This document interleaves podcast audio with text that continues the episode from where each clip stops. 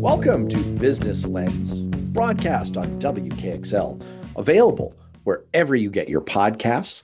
I am thrilled to be joined, as always, by Chris Hill, the host of Motley Fool Money, the number one, I'm not just making this up, this is true, the number one stock investing radio show in America on 60 radio stations around the country. Also, a giant juggernaut of a podcast. Again, you should check all this stuff out. The statistics are out there. Chris Hill, you are a rock star in the world of business, finance, personal investing, stock market, economic, audio. Um, I know it's a niche, but you you dominate the niche, man. It's it's not like being an actual rock star, which which you know probably carries with it um, a lot more fame and a lot more money. But uh, I like what I'm doing, so uh, so thank you. Well, you are a big fish in an awfully important pond, and uh, so that's uh, that's that's a great benefit to our podcast listeners and our WKXL listeners. So look, let's hit it. I'm I'm done praising you. You get enough of this. All right. So speaking of deserving high praise, the economy is something that we have been looking forward to. Maybe it's not praiseworthy right now. I mean, we're still seeing in excess of 700,000 a week of new unemployment filings. So clearly, we're still in a tough spot. But you and I have spoken consistently since the start of this year that there is widespread anticipation of the great reopening being right around the corner. And we continue to pick up these helpful breadcrumbs that yeah, there's there's a real prospect that this is happening. So as you think about the prospects of the great reopening, if it happens, from an investment standpoint, from a business and economic standpoint, when you go under the surface, what do you read into that? What are you thinking about it? I'm thinking about uh, uh the ways in which investors can benefit from investing in the great reopening um, and where they can go wrong. Because I think there's a, a temptation and the reason I think there's a temptation is because I uh, see it when I read the business news. I hear it uh, when I'm listening to CNBC or, or Bloomberg. That um, there are people who who see the Great Reopening as um, as a binary event, and I, I think it's going to be much more nuanced and much more complicated by, uh, than that. And and let me get into what I mean by that. So a year ago this time, we saw a number of businesses take off. The most obvious one being Zoom video, as um, people started doing online classes from home, um, work from home. Zoom video became a really important piece. And so the business took off and the stock took off. I think that there are people uh, who now look at America starting to reopening uh, to reopen and say, okay, well that's over for Zoom video, um, as though the business is going to go to zero or something like that, or that the the potential for growth has disappeared completely, which I don't think it has. I think it's a it's an important business. I think it's a very well run business. I don't think people should expect 2021 to be as growthy if I can invent that word, uh, to be as growthy for the business and the stock as 2020 was. Um, but I think the post pandemic world includes Zoom video. You and I talk from time to time about diversification. And I think that's why, you know, this is an example of why diversification is important because you want to um, own stocks that can benefit from the great reopening. That can be restaurants, that can be travel um, and we can get into travel in a minute if you want.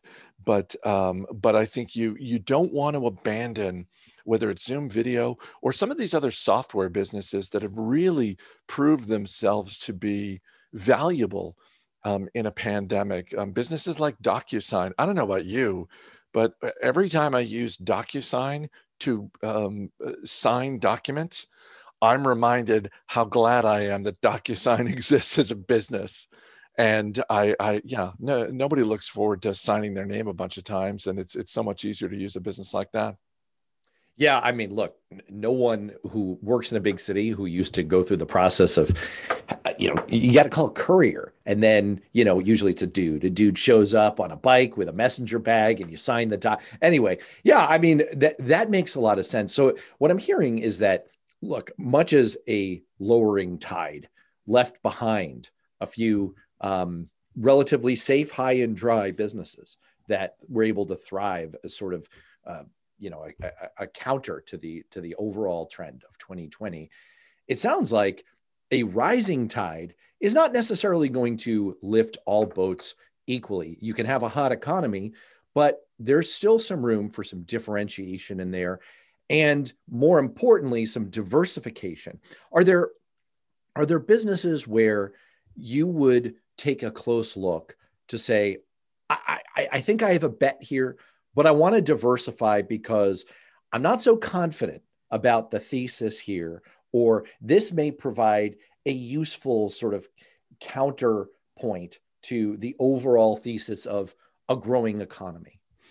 I think there are a couple different ways you can do that, and um, you know, one of the uh, guy by the name of Ron Gross, who's a regular on Motley Fool Money, um, he talks about certain industries that for him are so complex that he doesn't want to essentially bet on one stock. He wants to take sort of a basket approach and buy a few shares of maybe five or six different companies. For him, um, biotechnology is one of those areas.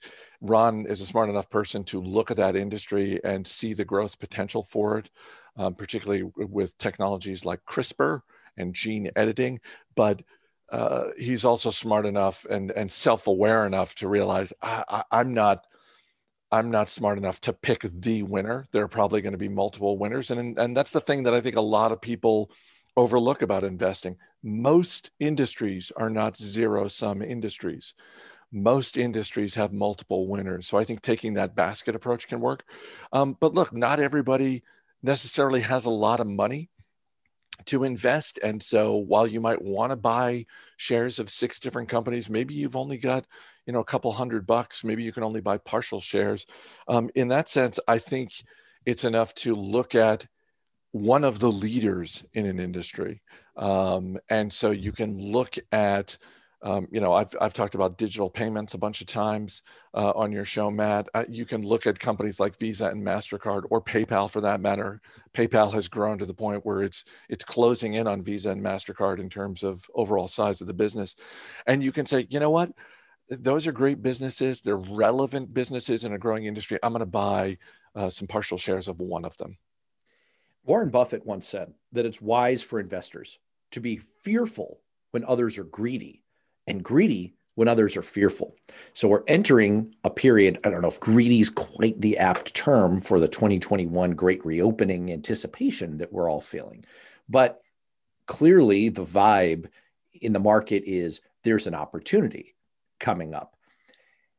Do you see any any opportunities to be fearful in this environment? Do you see do you see any places to really tap the brakes and apply a little bit more caution uh, in this overall growth environment? I think where you want to apply caution, particularly because there, you know, there are there are definitely industries that you can look at and just think, I don't, you know, I, that's not for me. Sometimes it's for moral reasons. There are people who don't want to, uh, for example, invest in sports betting or any kind of gambling because um, they just you know that's that's not something they believe in they indulge in and so therefore they don't want any part of it. Um, and and that's a perfectly valid stance to take. Um, that being said i think those are growth industries. So um, so for people who are looking uh, for different growth industries i think that's one of them. I think the it's a little bit harder to um, look with caution at growing businesses where the stocks have done well and taking a moment to recognize this is an expensive stock. Um, there are a lot of stocks that have doubled and tripled over the past 12 months. Typically, it takes the stock market about six and a half to seven years to double. Stocks don't double in one or two years. That's rare. That's the exception, not the rule. So I think if you find a business and you know there there are software businesses uh, software as a service cloud computing that I, I think make for interesting businesses that have great growth potential. But when you look at the run that they've had over the past 12 months taking a moment and recognizing okay this stock has run up in value a lot. It is an expensive stock on a valuation basis. So the caution I'm going to apply here is in adjusting my own expectations, in recognizing what happened in the past 12 months is not going to happen in the next 12 months. And in fact, the next 12 months, this stock may be down 20%. But if you can extend your time horizon, which by the way is Warren Buffett's superpower as an investor, he started early. He started investing when he was 10 years old, and he is pushing 90 years old.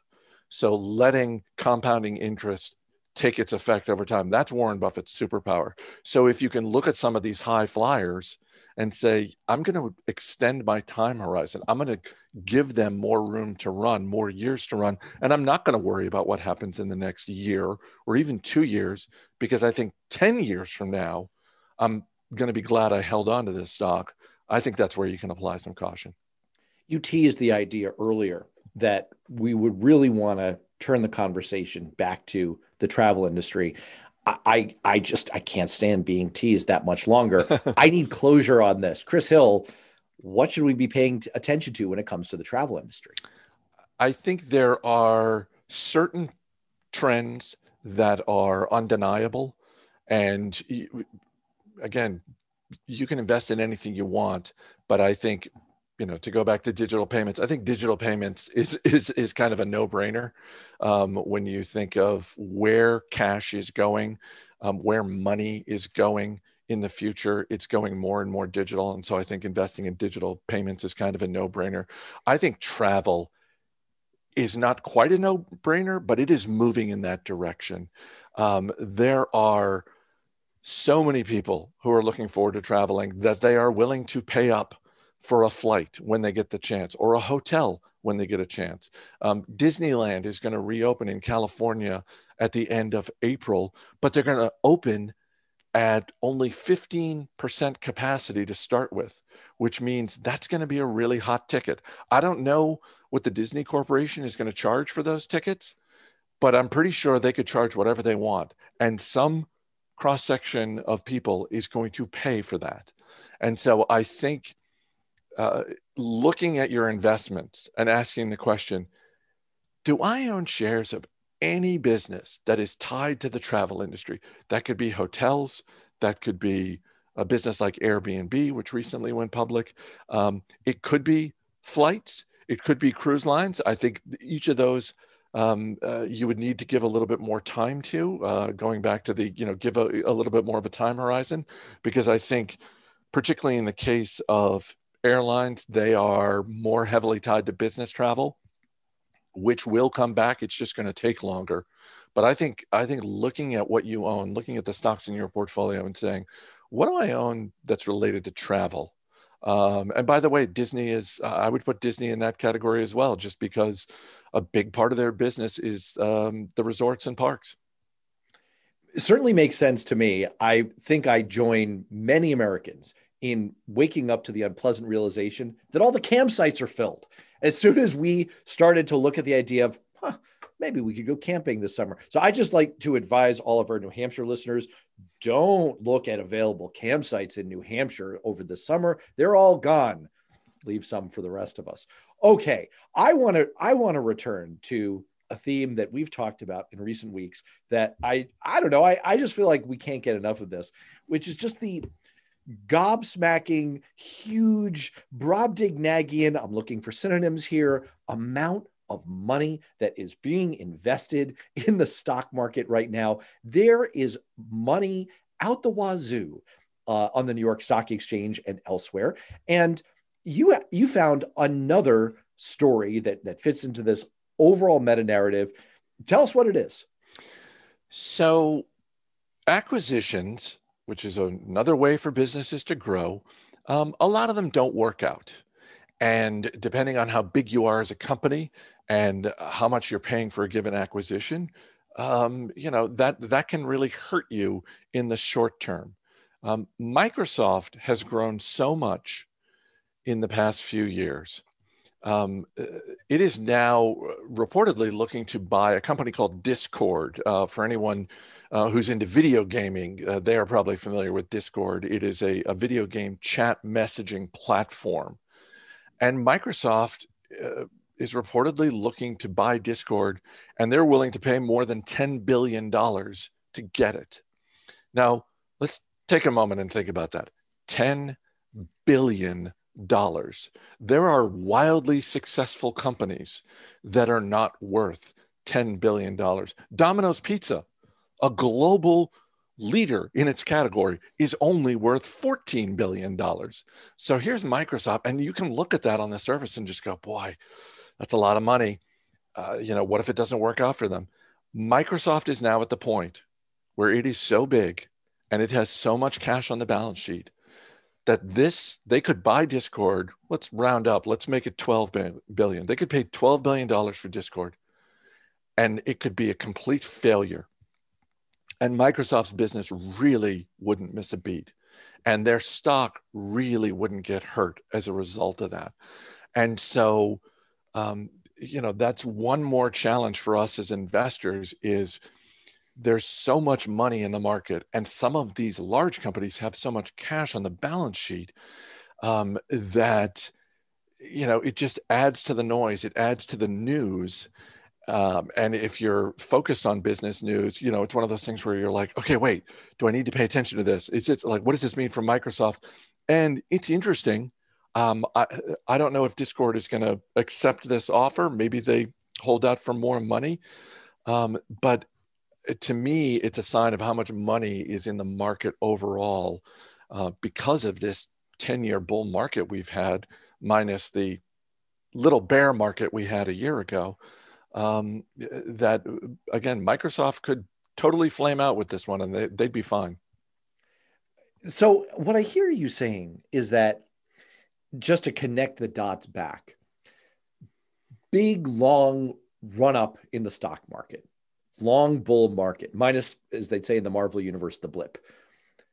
Long bull market means injection of giant wads of cash, especially to these big companies, which puts them in an acquisition mood, which then leads to a lot more cash flying around into acquisitions.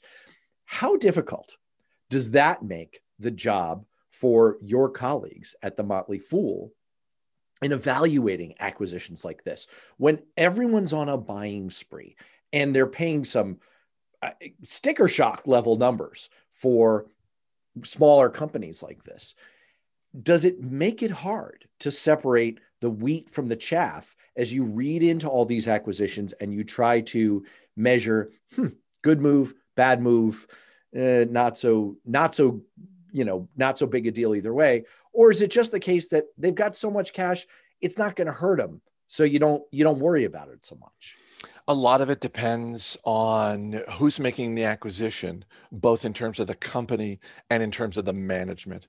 There are management teams at companies across America who have a really great track record of uh, growing their company through acquisition, incorporating those new businesses into their corporation, their corporate culture, all that sort of thing. Um, there are others where you have to look at them and say, all right, um, you've been CEO for six months and you're going on a buying spree. Um, no offense, but we're not going to give you the benefit of the doubt. We're we're you know, we're going to, and also not every company is the size of Microsoft. Satya Nadella has done such a good job leading that company. They have so much cash on the balance sheet. Um, it's not going to hurt his reputation one iota if uh, they buy Discord and it doesn't work. For smaller companies, for newer management teams, um, yeah, there's a lot more on the line. So, and by the way, before we get to our final item, I, I do have to say it's so interesting to me that Microsoft has been so successful and has so much cash and has had such a run up like this, and yet you don't hear about them as much in sort of the popular media compared to the other big tech giants, the Amazons, the Facebooks, the Googles, the flashier social media led or search led companies.